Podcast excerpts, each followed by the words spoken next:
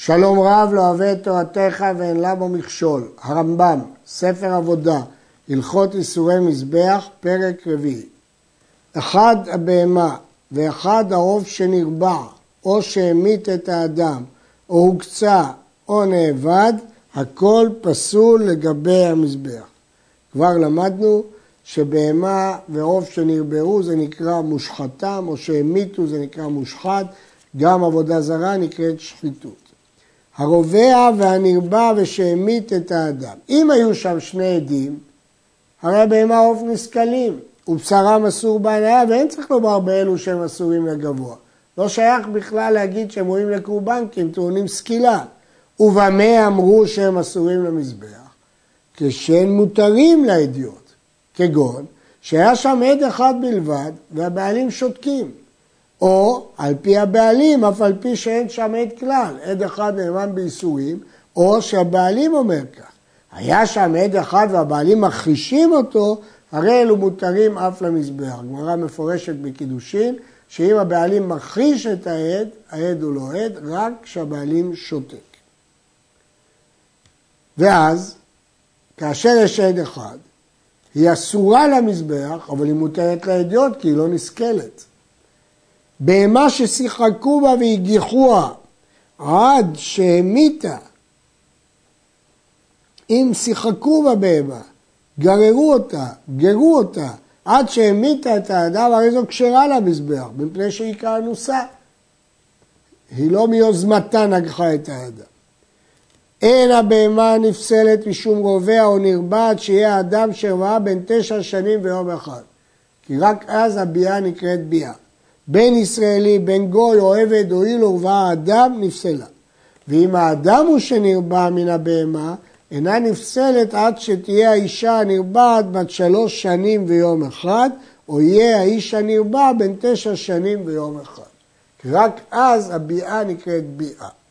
אומר הראב"ד, הרמב"ם השווה את איסור מזבח שרובע ונרבע לאיסור סקילה, שבאישה זה שלוש שנים ויום אחד נקראת ביאה, ואצל איש בין תשע שנים ויום אחד נקרא ביאה. אומר הראב"ד, אם הבהמה נרבעה, ודאי באין עד שיהיה בין תשע שנים ויום אחד, כי פחות מזה זה בכלל לא ביאה. אבל בהמה רובעת נהנית מן העבירה, נפסלת מכל מקום. כך הבין אה, הראב"ד. אבל המפרשים כתבו שהוא לא הקשה על פחות מבת שלוש, זה ודאי כלום. אבל על אדם פחות מבן תשע, הוא הקשה על הרמב"ם. המפרשים עונים שזה לא תלוי בהנאה, אלא בהגדרת עבירה, וכיוון שביאה פחות מתשע היא לא ביאה, גם ביאה על זכר שהוא פחות מתשע היא לא ביאה ולא נפסלת. ממתי תיפסל הבהמה או העוף משום מוקצה? משיעשו בהם הכומרים מעשה, כגון שיגוזו אותו, או יעבדו בו לשם עבודה זרה. אבל בדברים אינו נעשה מוקצה, שאין הקדש לעבודה זרה. עצם ההקדשה של הבהמה לעבודה זרה, להקריב אותה, היא לא נאסרת. אבל אם עשו מעשה, גזו, גוזו אותה, את הצמר, או עבדו בה לשם עבודה זרה, אז היא נאסרת. לפי הרעב"ד, הפוך. המוקצה אסור עד שיגזזו. כי ברגע שיגזזו, ביטלו את ההקצאה שלו לעבודה זרה. ממש הוא לומד את הגמרא להפך מדברי הרמב"ם.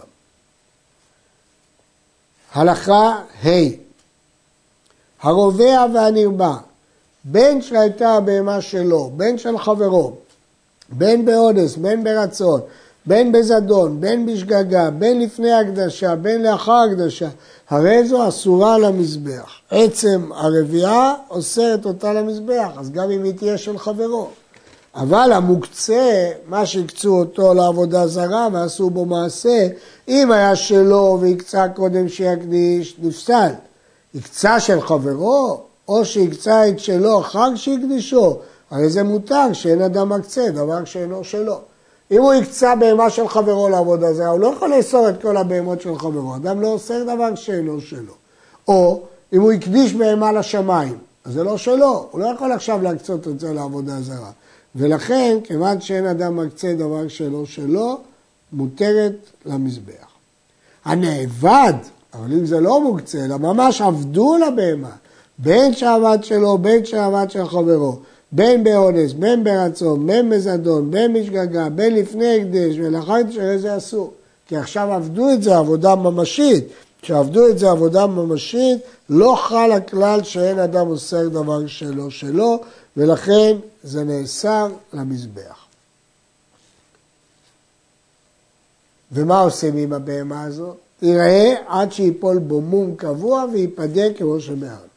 והנאבד, הוא וכל מה שעליו אסורים למזבח. זה לשון המשנה, שכל ציפויי נאבד אסורים בהנאה. לומדים מפסוק לא תחמוד כסף וזהב עליהם, שגם ציפוי של עבודה זרה אסור. אבל המוקצה, מה שלא נאבד, אלא רק הוקצה לעבודה זרה, הוא אסור, ומה שעליו מותר למזבח. אני מזכיר שהרמב"ם הגדיר מוקצה זה לא רק שהכומרים הקצו אותו, אלא עשו איתו איזה מעשה. לא עבודה ממש, אלא גזזו אותו, עבדו איתו לשם דבר של עבודה זרה. לא שעבדו אותו. זה נאבד. המשתחווה להר, אף על פי שהוא מותר בהנאה, כיוון שהוא מחובר, אי אפשר לאסור אותו בהנאה, הרי אבניו אסורים למזבח. זה דין מיוחד שהאבנים לא נאסרו למזבח. הגמרא דורשת אלוהיהם על הערים ולא הערים אלוהיהם. אי אפשר לאסור הר מחובר, אבל למזבח האבנים אסורות. וכן המשתחווה למעיין הנובע בארצו, הרי מימיו פסולים לנסך. משמע מכאן שמעיין של רבים הוא לא יכול לאסור, רק מעיין שנובע בשטח שלו. אשרה שבטלה, אשרה אילן שעבדו אותו וביטלו אותו, אין מביאים ממנה גזרים למערכה. הוא כבר נפסל ואי אפשר להביא ממנו, זה מאוס למזבח. וכן המשתחווה לבהמה, כשם שנפסלה למזבח, כך צמר שלה פסול לבגדי כהונה, זה מאוס, וקרניה פסולים לחצוצרות, ושוקע לחללים, ובני מאה לנימים, הכל פסול. נימים של כינור, הכל פסול. יש לשאול, הרמב"ם אומר קרניה פסולות לחצוצרות, אבל בהלכות כלי המקדש הרמב"ם פסק שהחצוצרות עשויות מכסף, לא מקרני בהמה. אלא יש להבדיל בין החצוצרות שהכוהנים תקעו בהם, במועדים, בראשי חודשים, שהם מכסף, אבל חצוצרות שבזמן הקרבת הקורבן עיקר שירה היא בפה, וכלי לא חשוב ממה עושים את זה. כל שיש בו שם עבודה זרה, לא יעשה למלאכת הקודש, אף על פי שהוא מותר בהניה. זה דין מיוחד שכיוון שיש עליו שם של עבודה זרה, אי אפשר לעשות מלאכת הקודש. איזו אתנן? אמרנו שאתנן פסול לקורבן.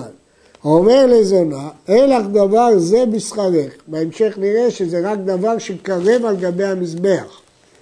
אחד זונה גויה, או שפחה, או ישראלית שערבה עליו, גם היא נקראת זונה, או מחייבי לוי, גם כן נקראת זונה. אבל הפנויה, אפילו היה כהן, אתננה מותר. אתנן הוא דווקא של זונה, גויה, שפחה, איסורי עריות או חיובי לוי. וכן אשתו נידה, למרות שהיא ערווה, אתננה מותר, אף על פי שהיא ערווה. נשא מחייב, אחת מחייבי להבים, כל שייתן לה מחמת בעילה, הרי זה אתנן ואסור. והזכור, אתננו אסור. נתנה אישה אתנן לבועל, הרי זה מותר מדין אתנן. אין לו דין של אתנן אם היא נתנה אה, לאיש. האומר לחברו, הלך דבר זה, דבר שקרב על גבי המזבח, ותלית שפחתך אצל עבדי העברי כדי להביא בנים, הרי זה אתנן, והוא שלא יהיה לו אישה ובנים שאז אסור בשפחה כנענית, אז זה חייבי כמו שפחה, היא זונה, אבל אם יש לו אישה ובנים, הרי זה מותר בשפחה כנענית, כמו שהתבהר, אז זה לא זונה. והוא הדין באומר לזונה, הלך דבר זה והיא בעלי לפלוני הישראלי, לא לי, למישהו אחר, הרי זה אתנן. גם זה נקרא אתנן.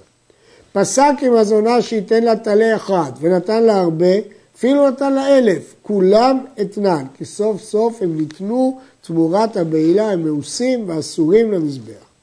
נתן לה אתננה, ולא בא עליה, אלא אמר לה, יהיה הצליח עד שיבוא עליי.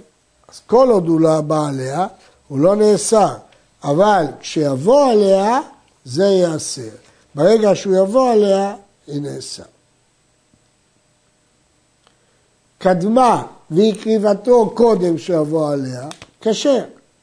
והוא שיאמר לה בשעה שנתן, מתי שתרצי לי, קני אותו מעכשיו.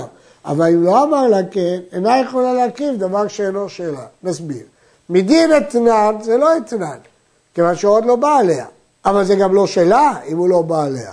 אז איך יכולה להקריב דבר לא שלה? התשובה היא, הוא אמר לה, כשאבוא עלייך זה יהיה שלך מאז הנתינה. אז זה נהיה שלה כי הוא בא עליה, אבל זה לא אתנן, כי היא קיבלה, היא הקדישה את זה לקורבן לפני שהוא בא עליה. לכן זה מצד אחד שלה, מצד אחד זה לא אתנן.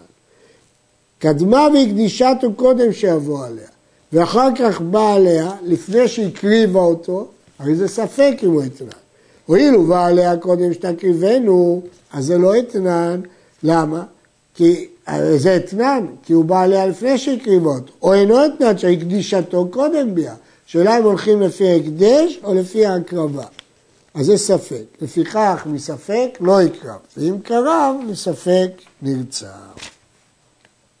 בא עליה ולא נתן לה. ולאחר זמן נתן לה אפילו אחר כמה שנים, הרי זה אתנן. במה דברים אמורים בגויה, שאמר לה בטלה זה, שאינה צריכה משיכה, או בישראלית שהיה טלה בחצרה, ואמר לה אם לא ייתן לך מעות באופלוני הרי הוא שלך. אבל אם אמר לה בעלי לי בטלה, סתם, ובא עליה, ולאחר זמן שלח לה טלה, הרי זה מותר מדין אתנן. פירוש הדבר, גויה לא צריכה משיכה, ולכן היא קנתה את הטלה, או שהישראלית קנתה אותה בחצר, כי חכמים הפקיעו את הקניינים האחרים. אבל אם אמר לה, בעלי לי בטלה סתם, ואחר זמן שלח לה טלה, אז הנתינה לא מוסבת על הביאה, זה סתם נתינה, אין קשר בין הנתינה לביאה, לכן זה לא עושה. אין אסור משום אתנן ומחיר אלא גופן, רק הדבר עצמו שהוא נתן. לפיכך, אינו חל אלא על דבר הראוי להיקרב לגבי המזבח, גון בהמה טהורה וטורין ובני עונה ויין ושמן וסולת. נתן לה מרות ולקחה בהם הקורבן, הרי זה כשר, כי זה לא מאוס, מאוס זה הקורבן עצמו, מה שקרב על גבי המזבח. נתן לה חיטים ועשת אותם סולת, זיתים ועשת אותם שמן, ענבים ועשת אותם יין, אלו כשרים שכבר נשתנו, כתוב הם ולא שינוייהם, כי זה כבר לא מאוס, זה לא הדבר עצמו. נתן לה בהמת קודשים באתננה. הוא נתן לה בהמה שהיא כבר מוקדשת, לא נאסרה למזבח. ואפילו מינה אותה על פסחו ועל חגיגתו באתננה, לא נפסלו המוקדשים. למה? שכבר זכה בהם גבוה משעה שהקדישו. עוד לפני שהוא נתן את זה אתנן, זה כבר היה הקדש. וכן אם נתן לה דבר שאינו שלו, של חברו, לא פסלו. שאין אדם עושה דבר שאינו שלו, אלא אם כן התייאשו הבעלים. אבל אם נתן לעופות, אף על פי שהם מוקדשים, אתנן חל עליהם, ואסורים, ובדברי קבלה הוא זה. כתוב במשנה, נתן לעופות, הרי הם אתנן. אבל במשנה לא כתוב אף על פי שהם מוקדשים, כך הרמב"ם פירש שזה אפילו מוקדשים. ובאמת הרעב"ד חולק, ואומר שבעופות מוקדשים זה לא חל, הכוונה בעופות חולין, החידוש שלמרות שמום לא פוסל, אתנן ומחיר פוסל. זה פשט המשנה. ועיין באבן העזל שתרץ את דברי הרמב"ם. איזה הוא מחיר כלב? זה אומר, אין לך טלה זה תחת כלב זה. אז הטלה מאוס ואי אפשר להרכיב אותו. וכן אם החליף כלב בכמה בהמות או עופות וכיוצא בהם, כולם אסורות למזבח. שני שותפים שחלקו, זה לקח עשרה טלאים וזה לקח תשעה וחלק. זה לשון המשנה. נראה לי שההיגיון הוא שזה היה עדר של שני שותפים. בעדר היו תשעה עשר טלאים וחלב שמירה, כלב רועים. עכשיו הם חלקו, אז את הטלאים אפשר לחלק, אז אחד לקח טלה תמורת הכלב. שעם הכלב מותרים, אבל עשרה שקל נגדו זה מחיר כלב. אם יש אחד מהם דמיו כדמי הכלב, או יתר על דמי הכלב, מוציאו מן העשרה כנגד הכלב, ויהיה מחירו ושארן מותר. ואם כל אחד ואחד מהם דמיו פחותים מדמי הכלב, הרי עשרה כולם אסורים. אם יש אחד מהם שהוא כנגד הכלב או יותר, אז הוא אסור. אבל אם אין, כולם מותרים. לכאורה מקשים המפרשים שזה דין ברירה. הרמב"ם פסק בדרך כלל שאין ברירה. מדוע פה הרמב"ם פוסק שיתברר למפרע שהכלב הוא כנגד הטלה הזה? זה תלוי בדין ברירה, והרמב"ם פוסק אין ברירה. כך הקשו המפרשים על הרמב"ם. נשתנה המחיר, כגון שהחליף כלב בחיטים ונעשו סולת, הרי זה מותר. אתנן כלב ומחיר זונה מותרים. אתנן זונה ומחיר כלב מותרים לבדק הבית שהרי הם משתנים. שים לב לשלושת ההיתרים פה. אחד, שהמחיר השתנה, הוא החליף את הכלב בחיטים. שתיים, האתנן הוא נתן כלב והמחיר של זונה מותרים. שלישית, שכל האיסור זה למזבח, אבל לבדק הבית הם מותרים. אבל גופו של אתנן לא יעשה ריקועים לבית, שנאמר לכל נדר להביא את הריקועים. כלומר, למרות שזה בדק הבית, אבל כיוון שהוא עושה מגוף הדבר את הריקועים לבית, אז לכן זה אסור. יש עוד דרשה בגמרא, הם ולא ולדותיהם. והרמב"ם פה השמיט את זה. אבל הדין הזה הוזכר בפרק ג' הלכה י' שהוולדות מותרים. עד כאן.